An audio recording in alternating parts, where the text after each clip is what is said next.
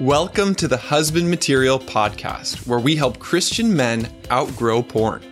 Why? So you can change your brain, heal your heart, and save your relationship. My name is Drew Boa, and I'm here to show you how. Let's go. Today on the show, I have my friend and my favorite pirate, Matthew Lyda. Welcome back. Hey, Drew. Hey, everybody. It's good to be here.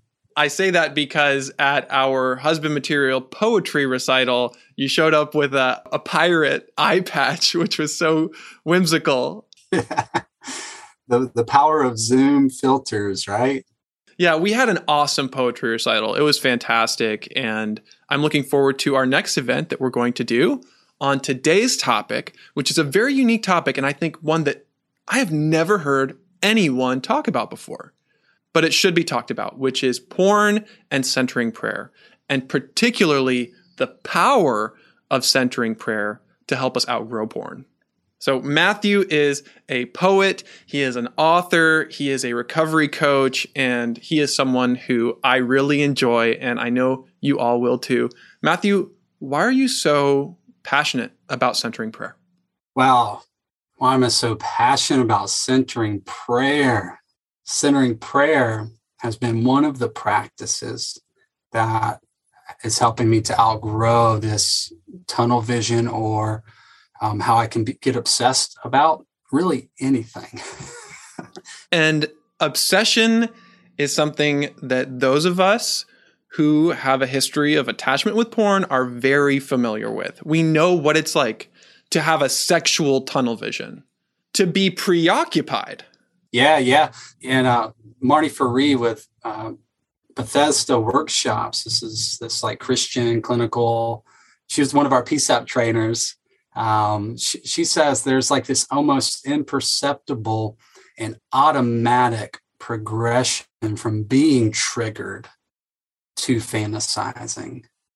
And so she she says like in that addictive cycle, the the triggering event and then the preoccupation can almost be like an imperceptible automaticity that we just just go to. And so she asked this great question of you know how do you go from being triggered to acting out? Or how do you interrupt the the progress of that trigger before you get into your ritual? Yeah or before you get into that tunnel vision yeah, that like that space in between. So uh, contemplative prayer definitely has something to say there. It's like in those moments when we're sexually preoccupied, it's as if there's nothing else in the whole world, only what's right in front of me. Anybody who struggles with like outgrowing pornography, and I would say really probably anybody in Western civilization knows what it's like to be preoccupied with with some or obsessing we can talk about shopping right? We could we could talk about consuming we could talk about you know drugs whatever. But that preoccupation we all know what that's like. So i want to invite us all in this moment to look inside and ask what do i tend to obsess over? What preoccupies me? Where in my life do i have tunnel vision? So matthew what is centering prayer so so the the the practice of, of centering prayer is is it comes from these roots in the psalms where we're invited to wait patiently or to be still and to know um, or like psalm where it says I, i've calmed and quieted myself. And i've calmed and quieted myself like a like a child like this calming and quiet and contentment. And it really falls in, under the umbrella of, of listening prayers or maybe under the umbrella of meditation. And so it differs. It differs from prayers that we may be used to, like praise or thanksgiving or intercession, um, you know, or, or repentance prayers or anything like that it, it's a little different in that it's a listening prayer, a wordless uh, almost prayer. And if we would put it in the, the, the meditation family, we would call it a surrender meditation. and it really has its its its umph in this um, really in the life of Jesus, where we see Jesus enter history and exit history with this um, motion of self emptying, of, of, of letting go.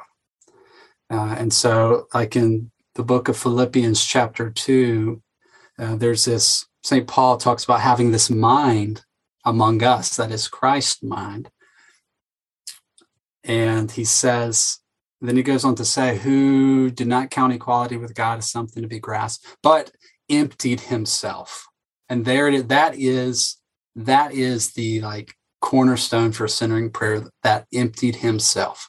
Uh, the word there is kenosis, and that's the exact opposite of clinging, the exact opposite of grasping. So it's this letting go motion that Jesus patterned his entire life from beginning to end. It was this gesture of letting go, letting go, this surrender. We see it in Gethsemane, we see it on the cross, we see it in all these places. And, um, and so in centering prayer, it's almost this invitation to walk those steps of kenosis, of letting go, except we don't take it to the point of literal death, but we take it to the point of the death of our thoughts. Uh, so we we let go to the point where Jesus let go to the point of death. We walk in His steps and let go to the point of our thoughts, um, which there are a few monks who have said that uh, meditation is is a practice of the death of Christ. When you go into centering prayer, you are patterning that and practicing that letting go in your body. Uh, so it's extremely uh, potent. It sounds uncomfortable. yeah, yeah. Oh, so so simple, but yes, so difficult.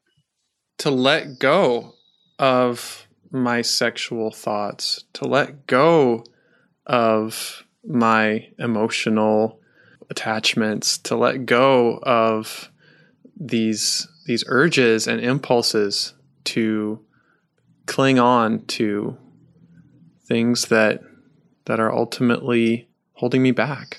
Yes.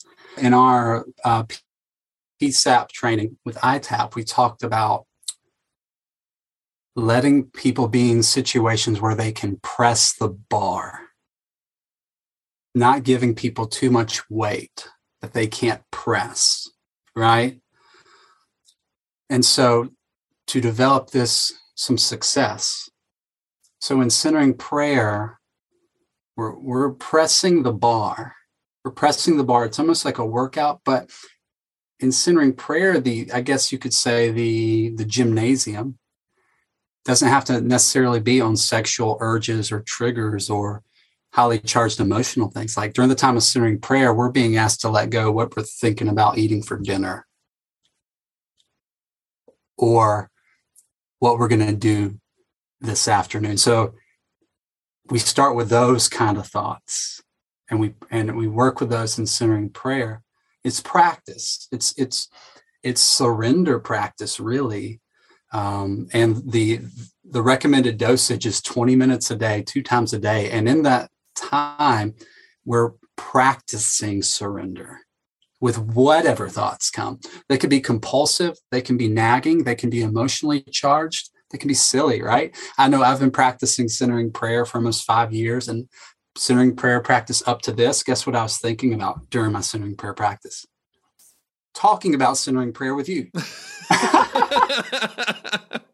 Isn't that funny? And I'm just kind of sitting there, and then there goes that thought, and then I'm invited to let that go. Yeah, to empty myself at that point.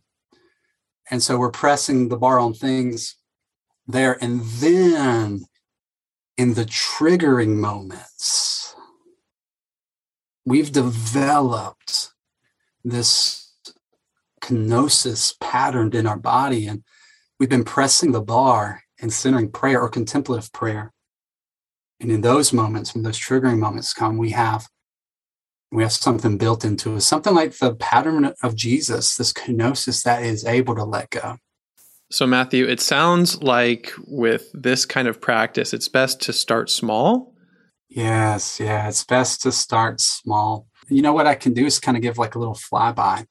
So, in the practice, really, the what really powers it is this willingness on our side. This willingness on our side to consent to, to God, this willingness, really this love that we have. It could be buried, it could be obscured and maybe blurred, but it's there. And and so it's like this love and this wanting to open to God that really does the work. Like that's the engine. And it's there, right? The, the people listening, right? It's there. We know it's there. And it's it's like cultivating that. That's going to do the main work. The longing does the work. And then what you do is you you take this um, this uh, prayer word. So so you can pick a word like Jesus, God, Spirit, open, trust, let go. Amen. Let it be. You know, something real simple. And what that prayer word becomes is like your love and your your willingness to open. If that prayer word becomes all of that in like a capsule form like really concentrated down. And so that's so simple, right? So we're in centering prayer, we're not asking for these words and words and words and words. Just take all that love and that desire and that longing to be present to God, to open, to be free. Just put, let it be that word. And that's all we'll hold to. And then, like you said, starting small, do five minutes, set your timer for five minutes and and close your eyes and you just gently repeat that prayer word. Maybe it's amen and so you'll amen. Kind of breathe it for a little bit. Amen. And this will all be internally. Until that prayer word drops out and there'll be a point where that prayer word drops out and you'll know it's dropped out because you'll be thinking about something and, and so when you find yourself caught in a thought, the the practice is these these four R's. Matthew, I love those four R's. These are so, so helpful. And I think they apply to any thought or any feeling or even any sexual attraction that we might have. So, what are the four R's of centering prayer? Woo! They are so powerful. Uh, have to give so much credit to uh, Contemplative Outreach, Thomas Keating, and Cynthia Bourgeault. Um, but yeah, they are uh, resist no thought. So, number one, we resist no thought. So, it's not centering prayer is not a time of fighting. It's we're not trying to stop thoughts, right? We know how that worked. We're not pushing the we're not pushing the beach ball underneath the water don't think, don't think, don't think. Come on, really hard. But it's it's just a prompt release when we realize an idea has hooked us. So we resist no thought. Centering prayer is a very gentle practice. Um, the second R is to retain no thought. And so it's this, this kenosis, this gesture of release, of being willing to let go. Um, and this is the deal in, in surrender meditation. Whatever we have, we let it go. Uh, and so it can be it can be a thought about a friend uh, and a conversation I had, and I realize in centering prayer that there I am, and then the invitation is to to simply let it go, retain retain it not, and then react to no thought. This is so huge for um, anyone right who struggles with shame. Um, we react to no thought. So whatever passes through in centering prayer uh, there's no judgment. There's no there's no commentary that we have to put with it. No self-criticism um, no shame no harshness but we simply just let it be uh, i think it might be thomas keating who, who gives the illustration of like boats uh, that are passing down on a river right and we're just noticing oh there's there's one right there there's a canoe Uh, there it goes. And then some of these thoughts will feel more powerful, right? So, where one thought feels maybe like a canoe, another thought might feel like a battleship. Yeah, that we want to get on and explore and be like, yeah, it could be an angry, like resentment, and we just want to swim in that. And so, the invitation uh, with these four R's is to react to no thought, just to let it go by. And then the fourth R is to return, which is one of the meanings of repentance, return. And so we ever so gently, and that's so key, ever so gently. Um, Thomas Keating again says, like a feather floating down to a cotton ball. Isn't that so gentle? Ever so gently, we return to our prayer word. This, our love, our intention in like encapsulated form. And, and that is like our placeholder to say, Hey, I'm here to open. I'm only here to open and to be available. Um, the centering prayer practice is so radical, Drew, that a lot of the teachers say even if you feel like you've received a revelation from God, you let it go. Yeah, it is, but because um, to do the deal, if we if we float up to interacting with the thoughts, maybe we feel like it's a great one, and we're like, oh, this is a good one to spend time with. Again, we're deciding, right? We're deciding which thoughts, and and then it's not too hard to jump to the next boat from there.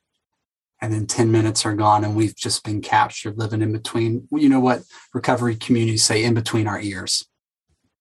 Yeah the busyness there.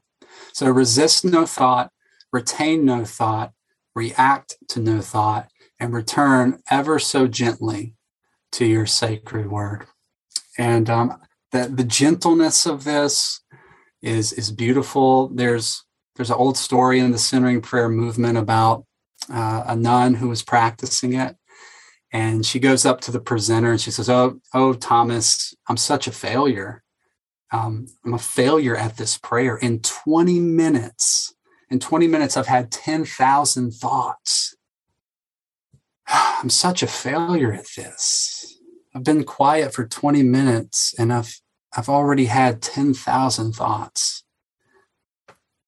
And Thomas Keating says, How lovely. 10,000 opportunities to return to God. And such compassion. And so if we could take that stance with our, our thoughts, you know, such compassion, such gentleness, it, it, it can suck some of the power out of them when they become triggering at different moments. Oh, yeah. Wow. Matthew, sometimes people ask me, well, if you're not focused on fighting against pornography, if you're not focused on fighting sexuality, then what are you doing? And these four R's really answer that question in a beautiful way. Because this whole approach to our relationship with God and with ourselves is built on tenderness rather than trying to be tough. It's allowing the tenderness to grow just ever so slightly. ever so slightly, yeah. Like a feather returning to a cotton ball. Yeah, such such compassion, you know, and Dr. Patrick Carnes, who really pioneered a lot of the research and the work and a lot of the tools we use with helping people come out of sex addiction or unwanted sexual behavior. His title of his 12 steps book are Gentle Path a gentle path through the 12 steps, a gentle path through the 12 principles. And it really is, yeah. Franciscan Richard Rohr, he, he wrote Breathing Underwater, which is the, the spirituality of the 12 steps. But he talks about how the addiction underneath all our addictions is the addiction to our patterned way of thinking. And that's in the addictive cycle too, right? Where we have wounds and then belief systems. We're so addicted or, can be so addicted or so wed to belief systems or our own way of thinking that is not working. Isn't working anymore. And so, low centering prayer at its core is like this gesture of love, right? It's it is this gesture of intimacy, of longing. And really, any fruit outside of it is just, you know, I'm here in the South, so it's gravy. It's just gravy, like what we're talking about with like recovery. But at its core, like in its purest form, it's this, it's like this, uh, you know, this, the, the story of Mary and Martha, where Martha, Martha's so distracted, but Mary is just glued to the feet of the master. And and so it's just this longing, this uh, this deep longing, and and this pouring out of you know the alabaster jar of time and even our thoughts and our our right here in the presence of of love of our beloved. So that's interesting. I hear you saying that centering prayer can allow our longings for God to bloom and at the same time our arousal to de escalate and to soften. Yeah, absolutely. And our longings for God to bloom. But, you know, I'm sure you've encountered this where so many people who who struggle with compulsive sexual behavior, a lot of them are lovesick for God. And a lot of times the acting out can come after feeling a distance from God. So it's like we don't know how to sit with distance. We don't know how to sit with silence. And when the scoreboard isn't lighting up with all these amazing spiritual feelings, what's it like just to sit in the silence of love and get up from the 20 minutes of centering prayer, maybe not knowing if anything happened? right? Just mundane. And so, but learning to be okay in the dance of relationship when it feels uh, ecstatic, like spiritually ecstatic, but also when it just feels humdrum. And and a lot of times acting out can come when the relationship with the, the divine feels kind of humdrum, feels kind of distant. So not knowing how to just be in the ebb and flow of the spiritual life. And so the centering prayer really is is like, you know, you may not see results automatically and you may not be lit up with these ecstatic, you know, like, man, my time with God was so great this morning.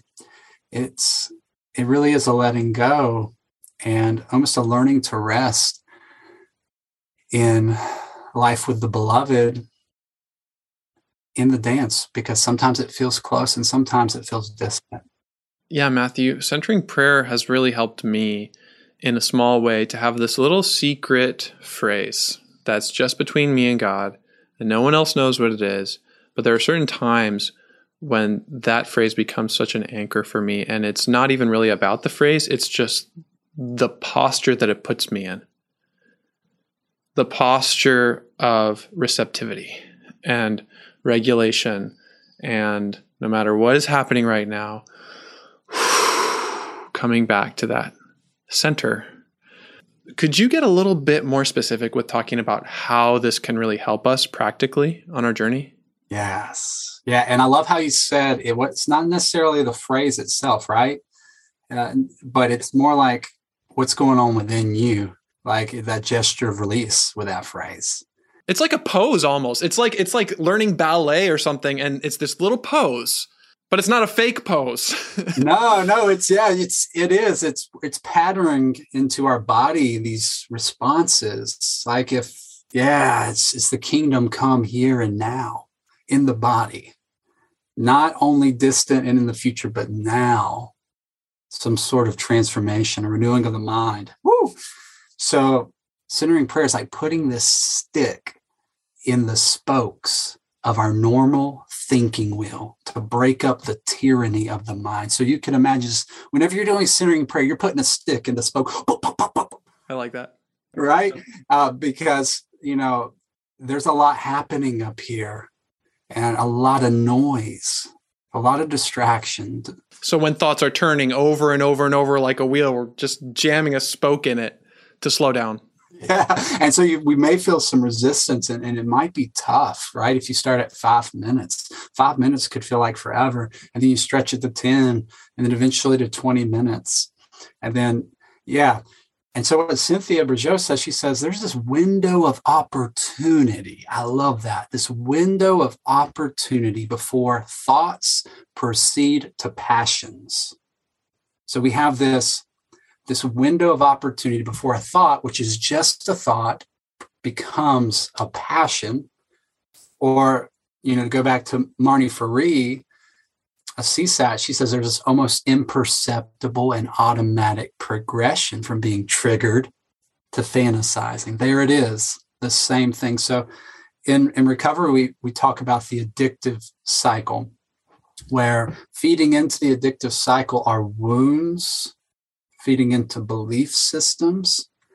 There's the thinking feeding into shame, which often is can be in our stored in our body, but in the form of thought. And then at that, after that shame, there's this triggering moment. It can be anything, right? You can drive by a certain place, you can hear a certain comment, whatever your compulsion is, a triggering moment. Now that's a pivotal point, right? That's that's what uh, Ferree says. You know what happens there, and so at that triggering moment, you can go into the addictive cycle. And the first one, first part of that addictive cycle being preoccupation. So centering prayer comes in between, is that space between being triggered and preoccupied. Now, the work is done outside of that. The work is done 20 minutes in the morning in the prayer time or 20 minutes at lunch. And over time, the the gamble, right, or the the just what we're hoping for and what we see happen is that it, in the words of Gerald May, it feathers out into everyday life. So it, for example, if I've been practicing centering prayer for, you know, a couple months and I've been practicing, whenever a thought comes, I just, I come back to a word, maybe amen, let it be. I've been practicing that for a couple months. Well, let's say I'm out at the park with my family and my, my child does something incredibly infuriating and I'm triggered just with flooded with anger there's a, a potential trigger, right? Centering prayer has been seen to come up that prayer word to show up something, maybe something like your phrase, Drew, to show up at the park with Amen. Amen. And so that gesture of release can come into our real life. Um, or or if a if there is a triggering thought or a fantasy or um, yeah, looking back at some times of acting out. That centering prayer practice over time builds in us an awareness, first of all, an awareness of noticing our thoughts. And there's a lot of research here with mindfulness meditation. Like Patrick Carnes has a ton of stuff on this. So, for one, to even notice that trigger, notice it right when it comes, and then centering prayer can show up where that prayer word we've been practicing with throughout the day, we breathe it in again. Right? It's not our only form of, you know, our only tool of recovery, but it certainly can be this moment. And I've experienced this so many times in my own life where I felt almost like I'm getting taken down a river in thought. And then I'll just come back to, you know, shalom. And it's so simple, right? So we're not asking people to pray this long prayer to freestyle it all over the place. Just that something about just having that prayer word can be powerful in those moments. Yeah, and customize it for yourself. Find one that feels special and intimate and secret just between you and God. This is so cool. In Husband Material Academy, we talk a lot about triggers and our pain triggers and our pleasure triggers, and how those are really the fuel that drive us toward fantasy. And fantasy is where porn gets its power. So to have centering prayer as a tool in your toolbox can really help to interrupt that cycle and to start a new cycle, a cycle rather than preoccupation, a cycle of prayer. Like, how incredible. And we're actually going to practice this together. We are going to have a night of centering prayer led by Matthew Lida. That's right. We'll we'll spend some time together in a workshop where we can talk a little bit more about this practice and maybe answer some questions and then we just dive into it together. And that's a whole nother component to it when we sit in silence together. There's something else happening there right? So yeah we're looking forward to, to getting together and doing that. Yeah. Maybe it'll be like an introvert party and there's something you were saying there drew about um, the triggers and the thoughts oh, this is just, oh, the power of redemption where the thoughts are no longer, oh, this is, this is so central to centering prayer. The thoughts are not obstacles. So in my time, the thoughts that come, I just return to the sacred word. They're not, the thoughts aren't the obstacles. They are the opportunities to return. And so that gives me cold chills. That can be patterned into our lives where these triggering thoughts are not obstacles anymore. We don't see them as something to fight or to destroy or to push under the water. These thoughts are the opportunities to return. So centering prayer can almost be feathered out into life of a prayer of unceasing, where the triggers are the reminders to come home, are the return. Yeah, it reminds me of one of my favorite verses in the Bible from the book of Jeremiah, where the Lord says, Return to me, for I have redeemed you. Woo! Yeah. So that's what we'll be practicing together. That's what we'll be doing in our evening of centering prayer. You can join, it's completely free inside the husband material community. And I'm really excited to learn from you and with you, Matthew. And as we do this work of rather than battling our sexuality and battling against our minds, befriending our sexuality and befriending these thoughts just with the kind, compassionate, curious heart of Christ. I believe in this. I truly believe that toughness is temporary, but in the end, tenderness will triumph. Yeah. Ever, ever so gently, ever so gently returning over and over and over. No shame, no, no self-criticism. It's it is what it is, and we just return over and over. Matthew, I love this approach resist no thought, retain no thought, react to no thought, and return to my Redeemer ever so gently. Matthew, what is your favorite thing about centering prayer? Ooh, yeah. I would say that this um, awareness that's being patterned in me has has come into my everyday life where I'll just tell you, I was, this was a few years ago, I was walking in the woods, springtime, I saw a flower, a little flower blooming. I went up to it, I smelled it, and I cried.